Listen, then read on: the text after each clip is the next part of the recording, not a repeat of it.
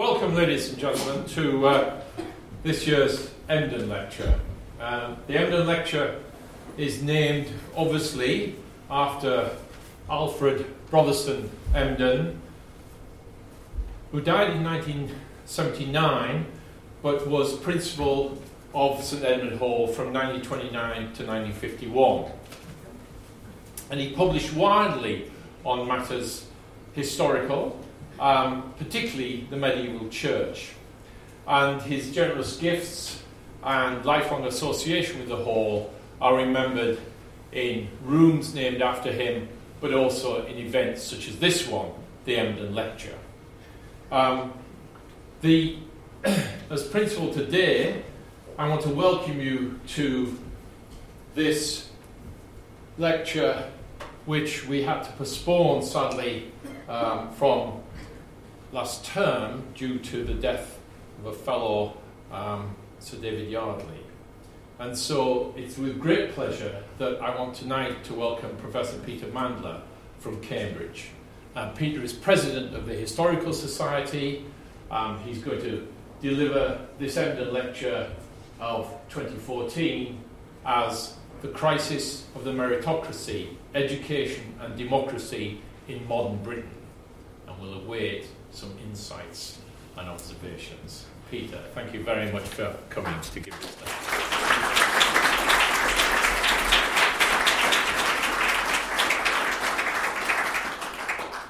Thank you, Principal, and uh, thank you to uh, the entire Saint Edmund Hall uh, community for uh, inviting me to give this lecture. It's a pleasure to be back at my alma mater, sadly not this college, uh, but at least this uh, great university where I was an undergraduate uh, almost forty years ago now.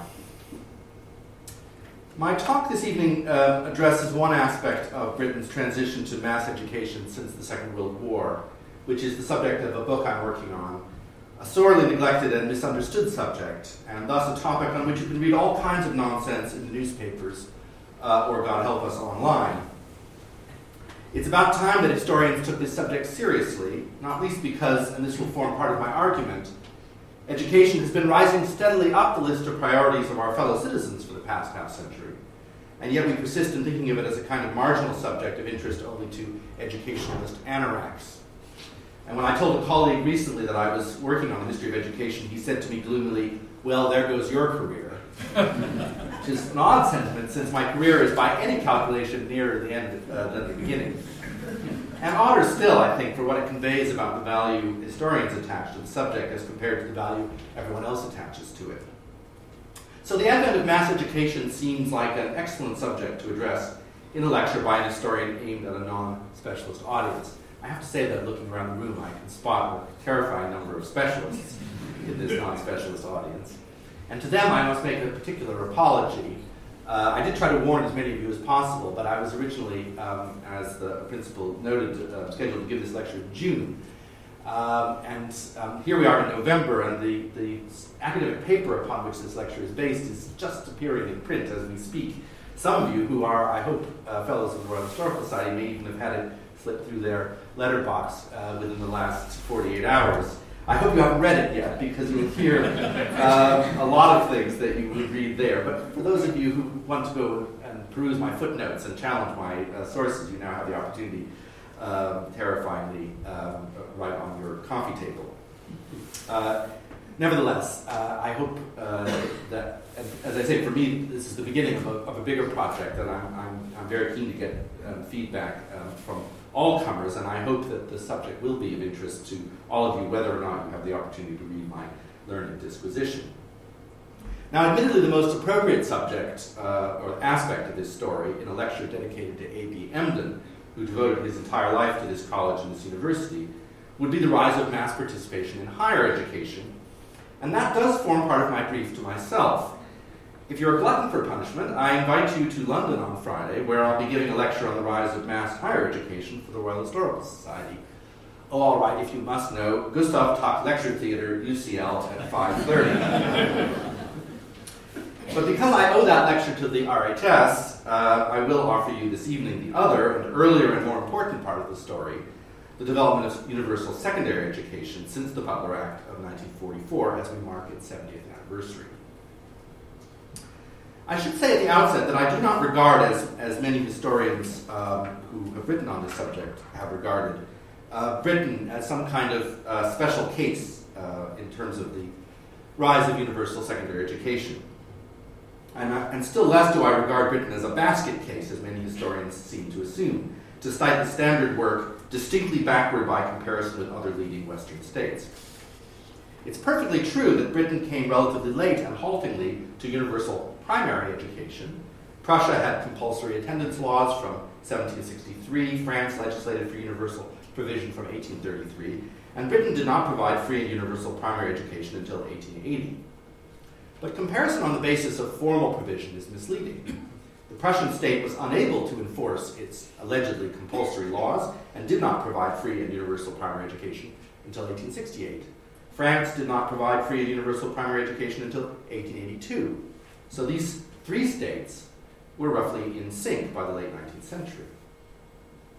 More importantly, the timing of universal primary education bears surprisingly little relationship to the timing of universal secondary education because they were largely distinct systems. The advent of universal primary education in the nineteenth century was driven by nation and state building, as nation-states sought to make workers into citizens by inculcating literacy in the national language and a basic education in civics and patriotism aimed at small children before they entered the workforce at eleven or twelve. Universal secondary education had quite different drivers. In the nineteenth century, a strict divide was erected by most states between primary and secondary education. The first was civic education for all, the second was about elite selection and training for around two to three percent of the population. There was no need to connect primary and secondary education, as elites did not use state primary education, and the masses did not use state secondary education. Indeed, elites had an interest in maintaining a barrier between the two, so as to limit the inroads of the masses into the elite to a manageable trickle. Almost the sole exception to this rule was the United States, which in the nineteenth century did have an unusual commitment, at least by lip service, to social mobility. When in the early twentieth century, states began to extend access to secondary education, their motives were driven in large part by novel democratic considerations. These considerations were both humane and economic. On the one hand, most Western states, and increasingly today non-Western states, have viewed education as about the development and socialization of the individual. Education has increasingly assumed the role of religion in providing for the moral and spiritual needs that are generally assumed to be intrinsic to the human condition. On the other hand, twentieth century states have also looked to the economic benefits of education to advance the interests both of individuals and of nations in an increasingly competitive economic environment. Both of these approaches, fortified by the advent of democracy, have tended to uh, lead to universal, standardized, and rationalized systems.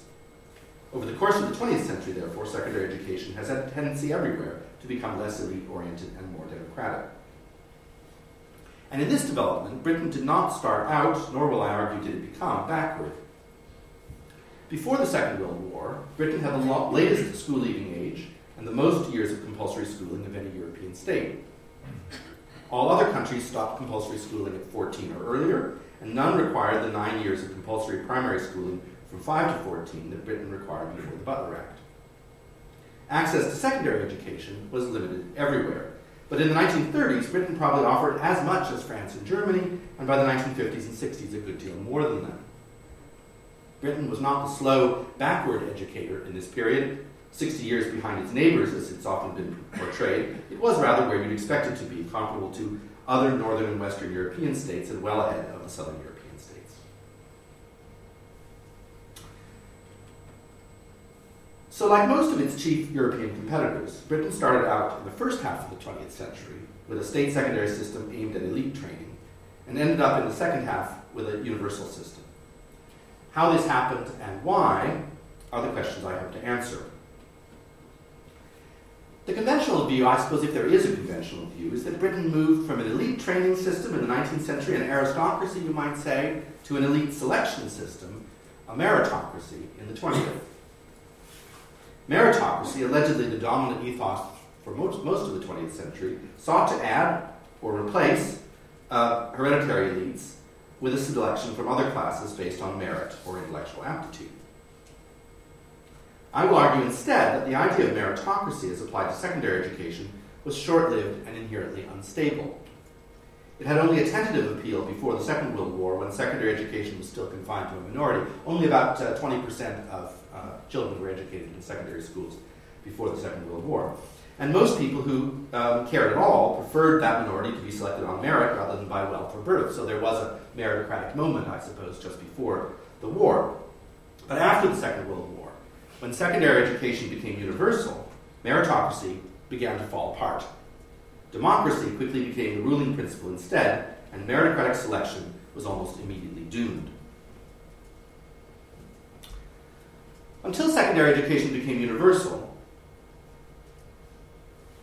both of the main political parties were, were ambivalent about how to organize it. Labour's dilemma was particularly sharp and poignant. On the one hand, its highest hope, voiced by R H Tawney, notably in the uh, policy document he wrote for the Labour Party in nineteen twenty-two, was for a single system, a progressive course of general education for all children eleven to sixteen. On the other hand, especially on the ground, Labour was dedicated to improving access for working-class children to the existing network of secondary schools, that is, the fee-paying grammar schools, which from nineteen oh seven were enabled, in return for government subsidy, to provide at least twenty-five percent of their uh, places free to children who had graduated from state elementary schools and passed a qualifying exam. These free placers, always a minority of the grammar school population, um, on the whole were higher academic achievers than the fee payers, and so public investment in them was seen to be both meritocratic and democratic, and a considerable source of local pride. Central government also funded its own free places and a special group of grammar schools, the so-called direct grant schools. Labour-controlled local authorities spent much of these cash-strapped decades before the war laboriously building up a supply of free places to meet a growing demand for secondary education amongst their constituents. Middlesbrough, for example, acquired one existing grammar school and opened two more, and by nineteen thirty-eight was providing seventy-five percent of these places for free to children who had gone to state primary schools, nine-tenths of them from the lower middle and working classes. I mean, that was un- unusual in providing such a high proportion of their places for free, but it shows the zeal for that kind of expansion in a place like Middlesbrough, which could hardly afford it. Although in this period, secondary education was extended uh, to only a small minority and still mostly benefited fee payers, in places like Middlesbrough, the expansion of grammar schools was aimed at poorer children and built up a cohort of labor movement leaders who had reason to be grateful to grammar schools. Figures like Ellen Wilkinson of Manchester, daughter of a cotton operative, who won scholarships to school and university and ended up as Minister of Education in nineteen forty-five. So Labour was ambivalent about a system that benefited some working-class children, but not all. The Conservatives had different grounds for ambivalence. Their leadership continued to think of secondary education as elite training rather than elite selection. For them, elite selection happened elsewhere, to a great extent in heredity.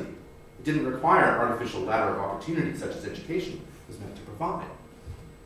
They did not use state secondary education much themselves. In nineteen thirty-eight, three-quarters of Conservative M Ps were privately educated, and over two-thirds still in nineteen fifty. They had accepted the ladder of opportunity largely for utilitarian reasons, the need to recruit and train more intellectually skilled labor, and partially to rebuild social solidarity after the general strike. But they were anxious that the adhesion of these new recruits not impair the traditional elite training functions of grammar schools to fee payers. The purpose of secondary education was to promote the leadership qualities of a minority, and while some saw the expansion of grammar schools as enriching the social elite with new leadership qualities, others were concerned that the grammar schools might dilute rather than enrich. As late as nineteen fifty-one, the Conservative education spokesperson, Florence Horsburgh, was insisting that in education, the crucial things are the uncommon things. If we are to have good education, we must look to the differences in ability, rather than to try to get children on to one common ground as one common child. I would infinitely rather have privilege than have children all of one sort. Given this ambivalence on both sides, it's not surprising that the advent of secondary education for all in the Butler Act of nineteen forty-four amounted to a compromise. As early as the Hadow Report of nineteen twenty-six, the first uh, really serious government inquiry into secondary education, a bipartite solution of grammar schools for the minority and a new type of secondary school for the majority, known as the modern school, was mooted. Little came of this uh, during the interwar period, but social and political change in wartime accelerated policy process considerably, and in nineteen forty-four, the Tory whips, in the words of a future Tory education minister, welcomed the prospect of a bill which, unlike Beveridge, entailed no large immediate economic commitment. That itself speaks volumes, it seems to me. Uh, commanded a wide range of moderate and progressive all-party support, and could be counted on to keep the parliamentary troops thoroughly occupied, providing endless opportunity for debates without any fear of breaking up the government. The Butler Act of nineteen forty-four was therefore purposefully vague. It required local authorities to provide free secondary education for all, but it did not specify what kind, only requiring that provision be suited to different ages, abilities, and aptitudes. While local authorities were free to experiment with all kinds of secondary education, multilateral, uh, what we now know as all-ability or comprehensive schools, technical schools, middle schools, and the like, the system almost universally adopted was the bipartite one. This permitted local authorities to retain and expand their carefully nurtured grammar schools, now with one hundred percent free places selected purely on merit, and to cater to the remaining seventy-five percent of the age cohort with new, cheaper secondary modern schools, often converted primary schools. This was the model that had been promoted by the Board of Education since the nineteen twenties, and that was now aggressively promoted by the coalition government. It was inherited by the Labour government in nineteen forty-five, and gingerly defended at first by Ellen Wilkinson, the grammar school girl, now Minister of Education. In these early post-war years, a delicate truce was maintained. Labour had got secondary education for all, somewhat on the cheap. The Tories had preserved elite selection and training, and in austerity Britain, local authorities had little room to breathe. But this truce did not last long, whatever the conventional view. In reality, support for meritocracy was actually very fragile, and its supposed triumph short-lived. It's not perhaps surprising that Labour, in opposition from nineteen fifty-one, began to move to the left and retreat from its initial support for the bipartite system. Labour Party conference began to pass motions in favour of comprehensive schools as early as nineteen fifty. More surprisingly, the Conservatives were steadily pushed in the same direction. To understand why, we need to consider some underlying social and attitudinal changes that did not necessarily register immediately on the front benches of the major political parties, but registered everywhere else. It's often said that education was a quiet area through the Cold War, uh, with a consensus behind meritocracy and the bipartite system, either because of a pact between the party leaderships for a paternalist policy that didn't ask the public what it wanted, or possibly because meritocracy was genuinely popular. But I'm going to argue that, to the contrary, meritocracy and the bipartite system were from the outset of very uncertain popularity and became increasingly unpopular with a rapidly mounting intensity of public opinion and growing mobilization at the grassroots over the course of the nineteen fifties. There is a clue to this fact in the, ver- in the fact um, that the very word meritocracy was coined by a critic, Michael Young, whose dystopian satire, The Rise of the Meritocracy, depicted a populist uprising against educational selection in the year twenty thirty-four that was in fact already well underway at the time of publication in nineteen fifty-eight. The wellspring of this shift in popular sentiment against meritocracy was the growth of educational aspiration. We've already seen some evidence of this in the nineteen thirties when hard-pressed local authorities like Middlesbrough nevertheless put a lot of money into grammar school expansion in the nineteen thirties.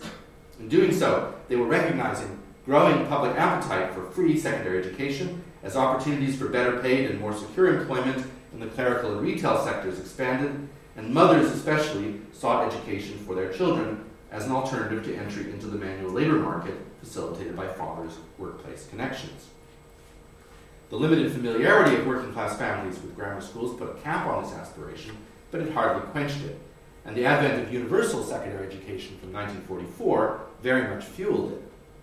Now education is viewed, like health, as a universal public service, and parents of all classes came to seek the best teachers and schools for their children, just as they came to seek the best doctors and hospitals. I mean, no one was calling in nineteen forty-five for a two-tier health service, and I think actually no one was calling for a two-tier education service either.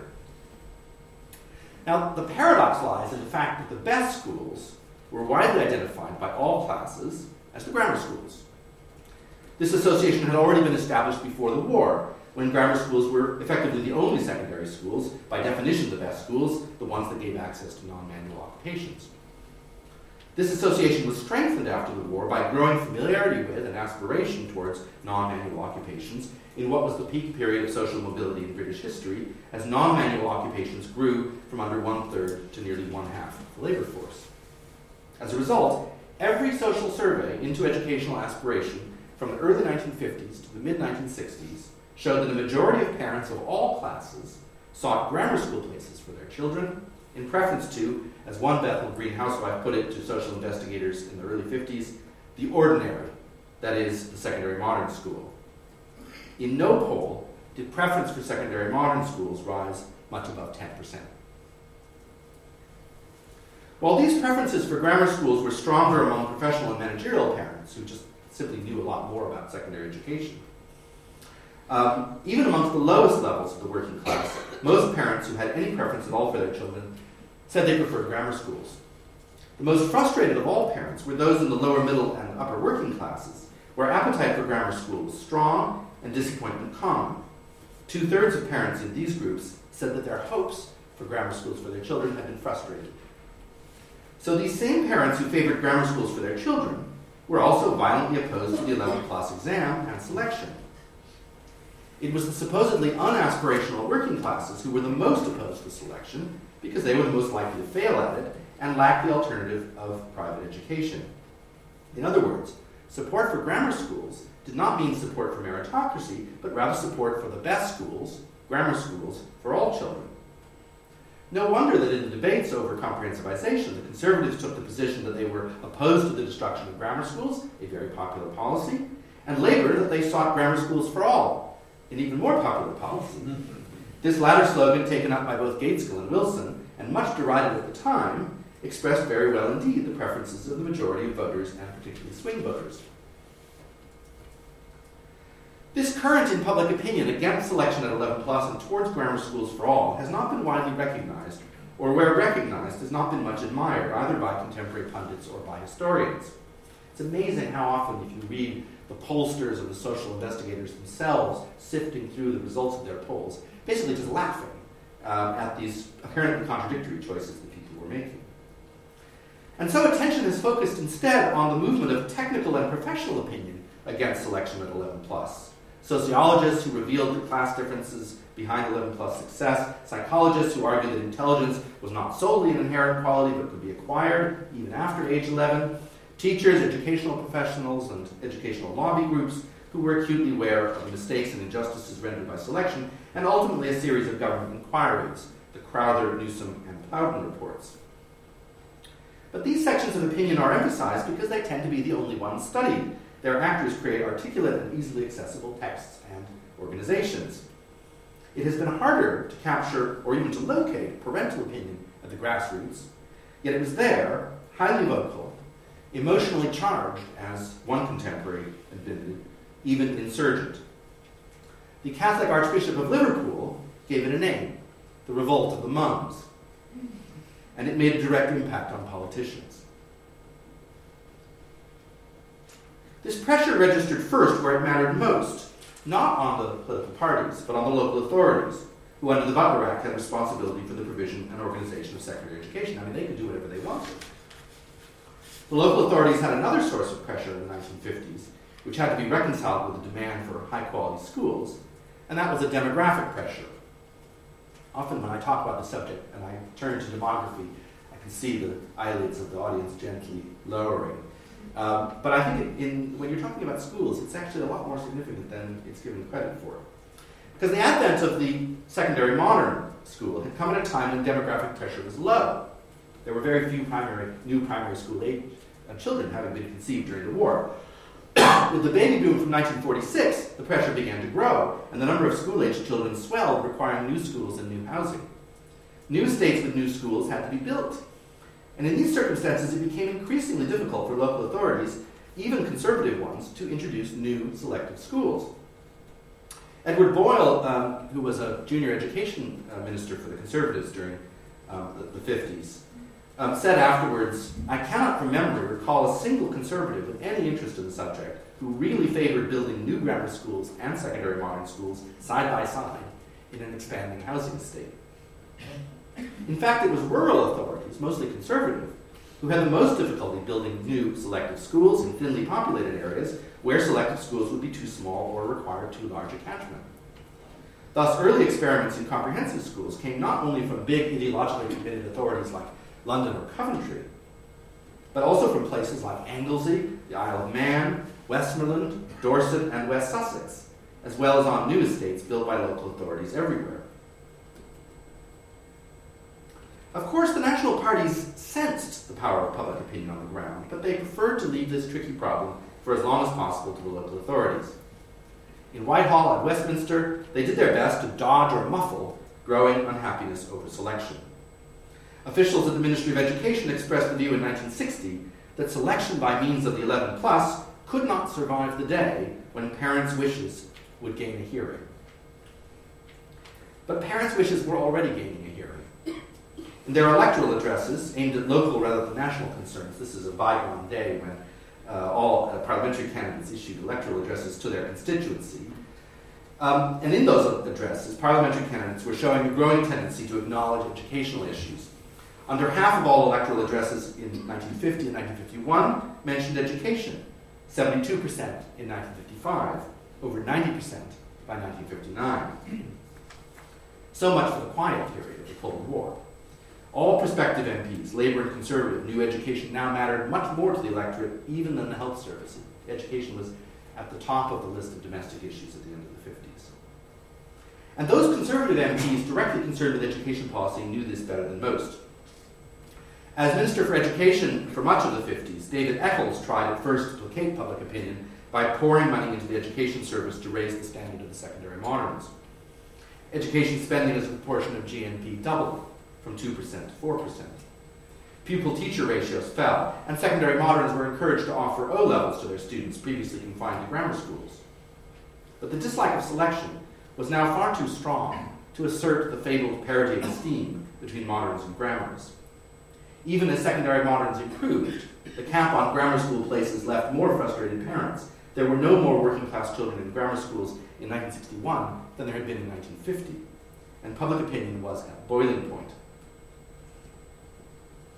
A particularly piquant situation arose in Leicestershire, where the Conservative Authority had opted for comprehensive middle schools, which postponed selection to sixteen, which was after the uh, school-leaving age, while the Labour-controlled city of Leicester stuck to its grammars because it had been building up a free places in grammar schools since the early part of the century. And on one occasion, when a routine meeting was called to discuss boundary changes, local government boundary changes, the boundary commissioners were astonished to find that thousands of people had turned up. As one of the barristers present recalled, the vast majority were parents, and they were hopping mad because in the city they had secondary and grammar schools, whereas the county had comprehensive schools. Some of them had sold their homes in Leicester in order to get away from the city education system of the eleven plus, and to give their children the advantages of a comprehensive school education, and now they were being threatened with being put back in the city again by the boundary changes.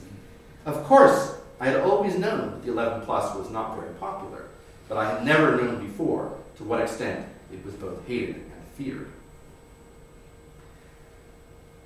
Conservative education ministers from Eccles on down knew full well as early as the mid-fifties that selection was doomed.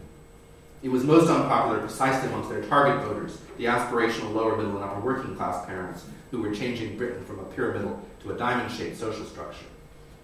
Though not explicit in party policy, Conservative government practice shifted to preparing upgraded secondary moderns for comprehensivization, following the practice already adopted by Conservative-controlled county councils such as Hampshire and West Sussex. Eccles and his successor Edward Boyle encouraged experiments that pos- postponed selection Um, to uh, uh, fourteen or sixteen, as in Leicestershire or Southampton.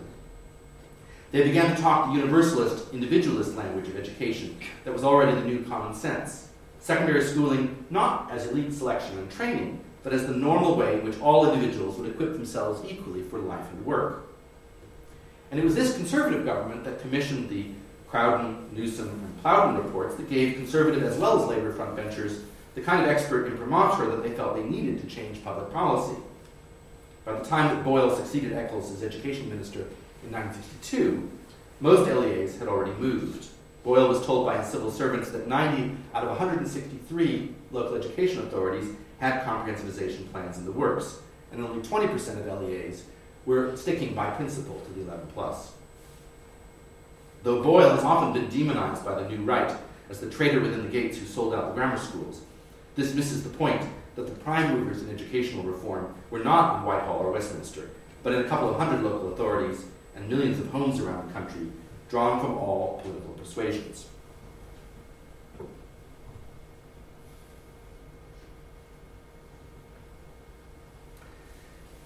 If comprehensivization appeared increasingly inevitable from the mid nineteen fifties, this did not mean it could or should have happened quickly. Implementation took about twenty years, from the first experiments in the mid nineteen fifties to the mid nineteen seventies, by which time most comprehensivization plans had been approved, leading to the situation today where over ninety percent of the state sector is represented by these schools. I mean, I'm ignoring the fact that they've rebadged comprehensives as academies, but um, non-selective schools um, still represent uh, ninety percent of the, um, of the state sector today. Um, Throughout this period, the state sector covered ninety-three percent or ninety-four percent of the entire age cohort, despite frequent predictions to the contrary. The independent sector has remained resolutely stuck at six to seven percent. That is itself an interesting phenomenon, which I think kind of gets ignored in some of the debates, such as I see that Tristram Hunt has uh, reignited in the public prints. But comprehensivization was no more protracted in Britain than, say, in Sweden. The political problem faced by Labour after nineteen sixty-four was how to achieve the popular policy of abolishing selection without associating it with the unpopular policy of abolishing grammar schools. And the only way to do this was to persuade parents that comprehensives were the best schools. The evidence is that they were successful in doing so. As early as nineteen fifty-eight, when only a bare majority of the electorate had ever heard of comprehensives, those who had heard of them favoured them over the bipartite system three to one. By nineteen sixty-seven, nearly three-quarters of those living in areas offering comprehensives and eighty-five percent of those with children actually in them favored them over the bipartite system. As always, the author of this particular survey commented, respondents were not voting against grammar education. They were voting massively against secondary modern education. In that same year, the Conservative leader Ted Heath publicly asserted that it was never a Conservative principle that children should be segregated in different institutions. In nineteen seventy, when the Conservatives returned to power, although they reversed the Labour government's request to local authorities to bring forward comprehensivization plans, they made a conscious decision not to discourage them because, as the Education Minister Margaret Thatcher told Heath, it was difficult to establish how a child would suffer from the introduction of a comprehensive scheme, particularly as educational opinion, rightly or wrongly, was still strongly in support of comprehensive schools. And again, I mean, I think this sums up the political discourse at the time, which was to refer to educational opinion, that is, the, the things that her civil servants at the uh, Department of Education and Science told her, rather than to refer to the elephant in the room, literally the elephant in the room, uh, which was public opinion. Well, not literally. I, I knew all the pedants out there were already, already making a little note in there on their sketch pads. Comprehensivization was left to local authorities, who were then in the full flood of their plans. At this point, public opinion seemed strongly in favor of abolition of eleven plus and of comprehensive schools as the best schools. A few, mostly conservative local authorities, held referenda in this period to allow public opinion to settle the question. And in, in each case, Gloucester, Barnet, Cardiganshire, Eton and Slough, Amersham, in each of those cases, majorities were uh, returned in favor of comprehensivization, ranging from four to one in Barnet to two to one in Eton and Slough and Amersham. Not all of these L E As accepted these verdicts, which is why there are still grammar schools in some of those places. But these were the marginal cases, the ones L E As found most difficult. In most other places, comprehens- comprehensivization proved not only uncontroversial, but popular. Thus it was that Thatcher, through no fault of her own, presided over more transfer from bipartite to comprehensive schools than any other education minister. There was a case to be made that this transition to universal secondary education, universal comprehensive secondary education, was more rather than less popular in Britain than in the rest of Europe, as a result in Britain of its association with welfare state universalism as opposed to more technocratic or bargain transitions elsewhere in Europe, where elite selection in secondary education was taken for granted for longer. How, if at all, has the democratic discourse on secondary education changed after the period when comprehensivization was more or less complete, that is, uh, after the late nineteen seventies. Political debate about education in this period um, has revolved around a set of issues: curriculum reform, standards, accountability, parental choice, that to some extent represents a continuity with the rising expectations of the post forty-four period, but which also incorporates new themes of skepticism about the alleged permissiveness of nineteen sixties culture and about the performance of public services, new themes that are associated with Thatcherism and the New Right. These latter associations have led historians of education, who are almost all on the left, to characterize this period in nearly apocalyptic terms. The return of selection, the dismantling of the comprehensive system, the steady abandonment of the comprehensive ideal, even the death of secondary education for all. That's the title of a book that was uh, written by one of these uh, left-wing educational historians uh, about fifteen years ago. My own account would emphasize the elements of continuity more than change. The New Right itself represented some currents of continuity. Its very diverse cast of characters included frank advocates of a return to selection, but also advocates of comprehensive education who were traumatized by the permissiveness of the sixties, yet sought to reverse it by means of standards rather than selection. And an entirely new element of market ideologists who weren't so concerned about permissiveness, in some ways they liked it, and for whom selection and comprehension were the main issues. New Labour drew on a similar mix, though with fewer advocates of selection. Because comprehensivization had proceeded from the bottom up, with working class districts going first, there were still some L E As with strong middle class grammar school constituencies holding out for selection by the time the Conservatives returned to power in nineteen seventy-nine. Thatcher had by then undoubtedly registered and capitalized upon the growing skepticism about both the permissiveness of the sixties and even more so the performance of public services. She withdrew pressure on the holdout L E As to convert, and many of them retain the bipartite system today, representing about seven percent of the age cohort. But while public opinion in these holdout districts remained generally supportive of their existing system, so did public opinion in comprehensivized L E As. Attempts in the nineteen eighties to, um, by conservative L E As to roll back comprehensivization in Solihull, Redbridge, Wiltshire, and Berkshire were all stymied by united parent and teacher pressure. Apparently, while parent pressure was no longer mobilized against existing bipartite schools, it was still impossible to get parents to accept new bipartite schools. Perhaps another sign of skepticism, not so much about public services as about politically motivated changes of any kind. In sharp contrast to the period of comprehensivization as well, demographic and fiscal pressures were running against new schools, and L E As had little appetite for more upheaval that would require money they didn't have. The mainstream of public debate in both parties therefore focused on persuading parents that their children were being offered the best schools without requiring selection, which has generally remained throughout, since the nineteen eighties, the untouchable third rail of educational politics.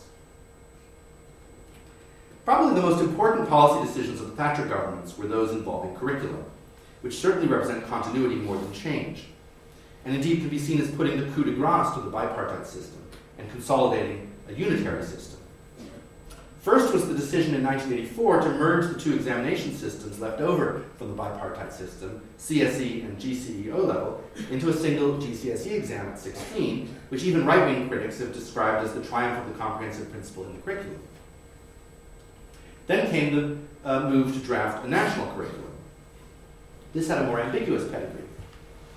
Curriculum had traditionally been left very much to local control, to the local authority, even to the individual school or teacher, on the principle that central government in a liberal society should not be dictating on matters of individual conscience and belief.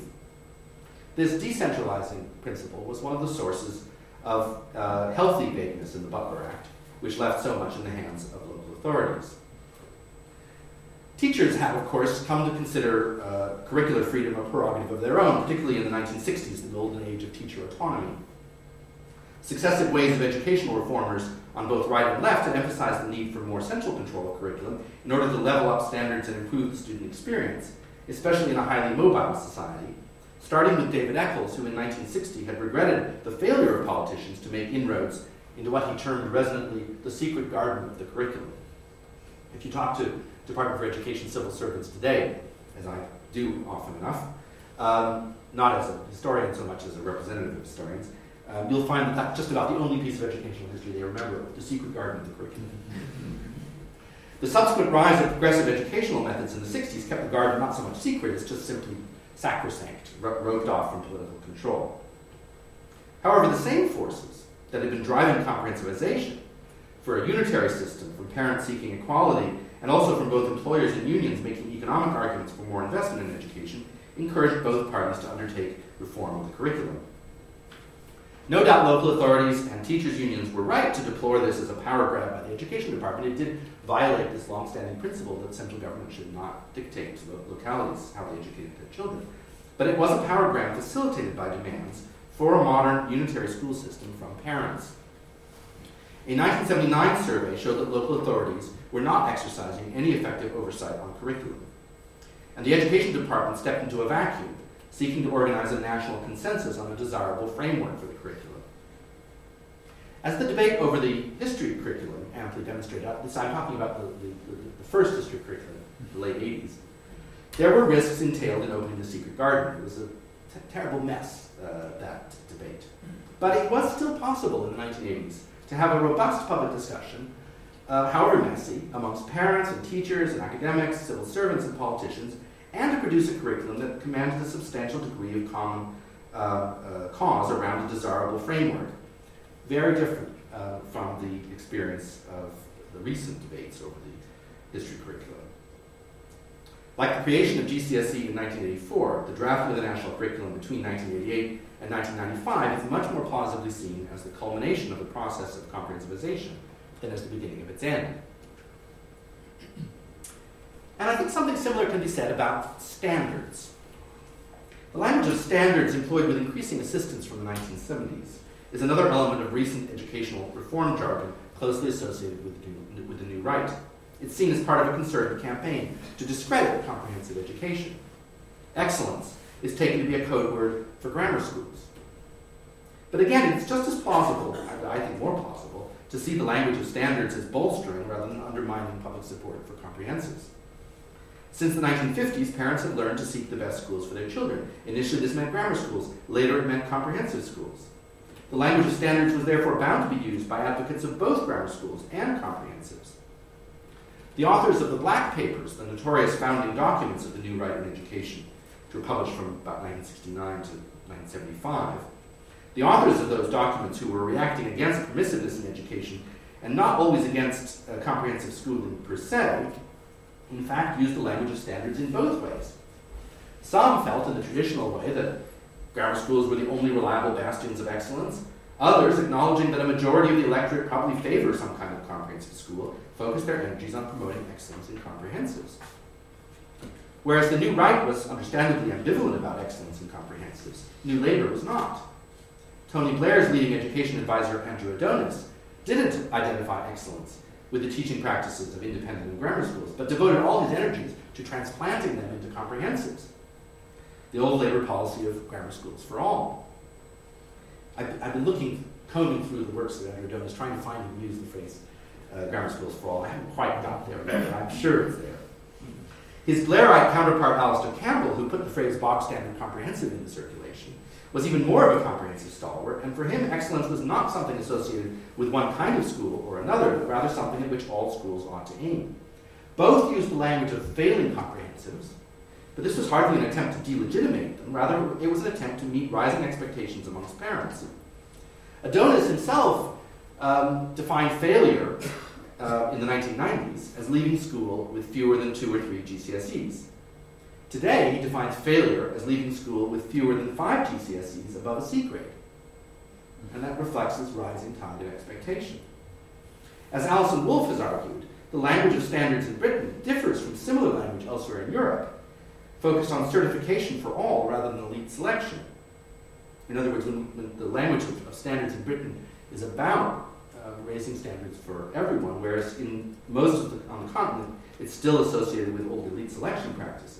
Further evidence of the persistent importance of welfare state universalism in public attitudes to education here. Accountability is another uh, catchphrase of the post-seventies period that's taken to be a new right synonym for selection. For new right champions of standards, the only way to measure educational quality was testing, and the publication of test results for individual schools or even individual teachers would promote competition between schools and drive standards. Accountability was thus primarily about exposing schools to market tests. As we've seen, the Education Department had done its best to shield bipartite schools from parental pressure in the fifties and sixties.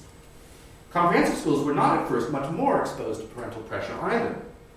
It was not only the curriculum that was secret, so were inspection reports and internal management. There were no parent representatives on governing bodies under the nineteen forty-four Act, and many local authorities monopolized control of these governing bodies through the nineteen sixties. In the sixties and seventies, there was mounting pressure from parents for both informal and formal participation in the running of schools. This was a different, more vocal form of parental opinion than we found in the fifties, but in many ways a logical extension of it. It was, of course, part of a wider ethic of community participation building in the nineteen sixties and seventies, and it became effective from the bottom up, only retrospectively sealed by legislation. A study in the mid to late sixties found almost no parental representation on governing bodies. By nineteen seventy-five, practice had become pretty general. It did not become statutory until nineteen seventy-nine. Other forms of accountability, such as the publication of inspection reports required from nineteen eighty-three and examin- examination results required from nineteen eighty-eight, cannot be detached from this demand for parental involvement in schools.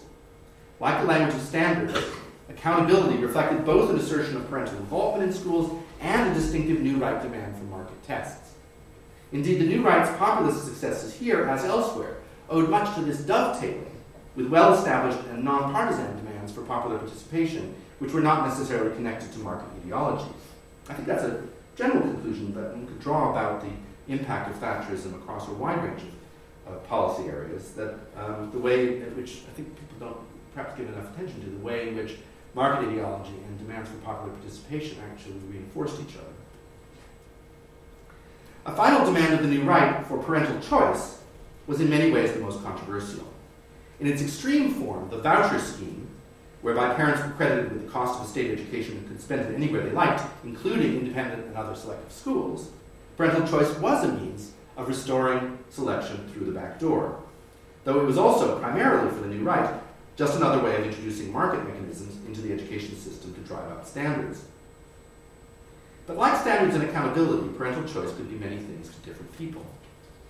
In the hands of New Labour, it could be about embracing multiculturalism, offering parents the choice of schools oriented to particular faiths or other identities. In the hands of both parties, it could be about specialism, offering parents the choice of schools oriented to particular subjects or pursuits, technology or the humanities or art and music and sport. Specialism itself was ambiguous with regard to selection. In theory, it could be used to restore the bipartite system by introduce, introducing academic specialist schools and vocational specialist schools. Keith Joseph talked about specialism in terms of differentiation, a heavy hint at a return to the bipartite hierarchy. And some Tories like to tease Labour about the S word, uh, which might mean selection, or it might mean specialism, or it might mean both. In the event, the Conservatives couldn't do more than tease. They never seriously considered voucher schemes. For, for um, uh, most Conservative Secretaries of State, specialism always remained a matter of parental choice between types of school, not academic selection. This was even more the case for New Labour, which saw specialism as a way to create a new type of all-ability state school, not a way of introducing selection at all. But the biggest problem with parental choice was that it wasn't very popular. Parents wanted the best schools for their children, but they also wanted neighborhood schools to be the best schools, not some other school miles away. They much preferred parental voice to parental choice. The Conservatives knew even better than Labour that choice did not resonate at all with target voters. That's a quote from a uh, private Conservative poll in, I think, the nineteen, in the two thousand five general election. And in both the nineteen ninety-seven and two thousand five general elections, they soft-pedaled their ideological commitment to choice in favor of a more voter-friendly emphasis on standards, which no one could be against. Specialism has so far turned out to be something of a damn squib, a device whereby heads obtain extra funding for their schools rather than the significant criterion by which parents actually choose schools for their children. I mean, my, my children went um, to respectively a technology college and a media college, and I could never tell the difference between them. They just happened to be uh, the neighborhood schools. Uh, which had chosen these specialisms as a way of getting some, squeezing some more money out of the uh, Department for Education. Well, to sum up, since the end of selection was settled in the nineteen seventies, public debate about education has been dominated by a diverse set of issues: curricular reform, standards, accountability, choice. The leaderships of all three governing parties have continued to steer clear of talk of selection.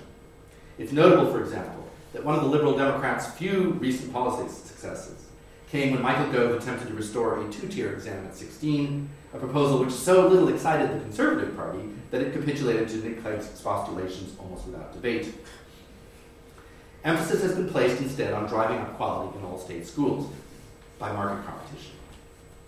On the whole, though not entirely, the right has done better in setting the terms of this public discourse than the left.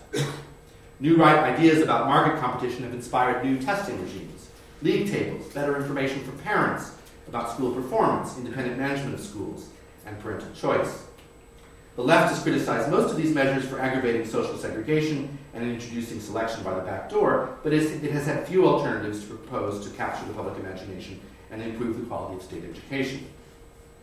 While correctly holding that privileged families do better in market competition, it counterposes to market mechanisms only alleged instruments of collective control, local authorities, teachers' unions, class consciousness, that have lost salience and public support. In doing so, it often finds itself doubting the ability of ordinary citizens to make decisions for themselves. When Shirley Williams proposed in nineteen seventy-seven to introduce measures for parental choice into the Labour government's electoral program, Tony Benn wrote to her, "To raise parental expectations in this way might lead to greater dissatisfaction and parental anxiety, and would certainly lead to a terrific pressure on the local education authorities, on the ministers, and of course M Ps as well."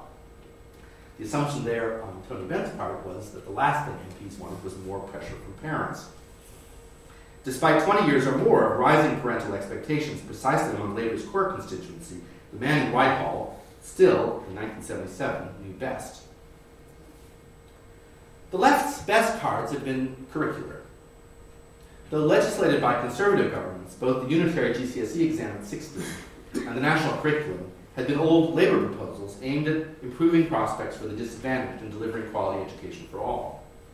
These curricular reforms combine quality and equality in a compelling way. Other proposals from the left have tended to emphasize equality without meeting public demands for quality, such as the largely unsuccessful attempt to introduce banded admissions to ensure truly comprehensive intakes, or renewed campaigns against the remaining grammar schools. In truth, however, neither the right nor the left have established a big idea for education to rival the crusade for the best schools for all that did capture the popular imagination between the fifties and the seventies. While politicians acknowledge that good schools and hospitals remain highly popular doorstep issues, neither market nor corporatist nostrums to secure these things carry much conviction nowadays. It may be that privatization, if explicitly embraced by the Conservatives after twenty fifteen, will be the spark that relights the real education debate. In the meantime, however, the consensus established in the immediate post-war decades behind a universal service, without selection, but promising constantly improving provision for all, at least to sixteen, has weathered the ideological storms of the last forty years remarkably well. And Britain remains, like most developed countries, committed to a universal, standardized, and rationalized education that, sh- that strives, at least in public discourse, to give equal opportunities for personal development and socialization to all. Thank you.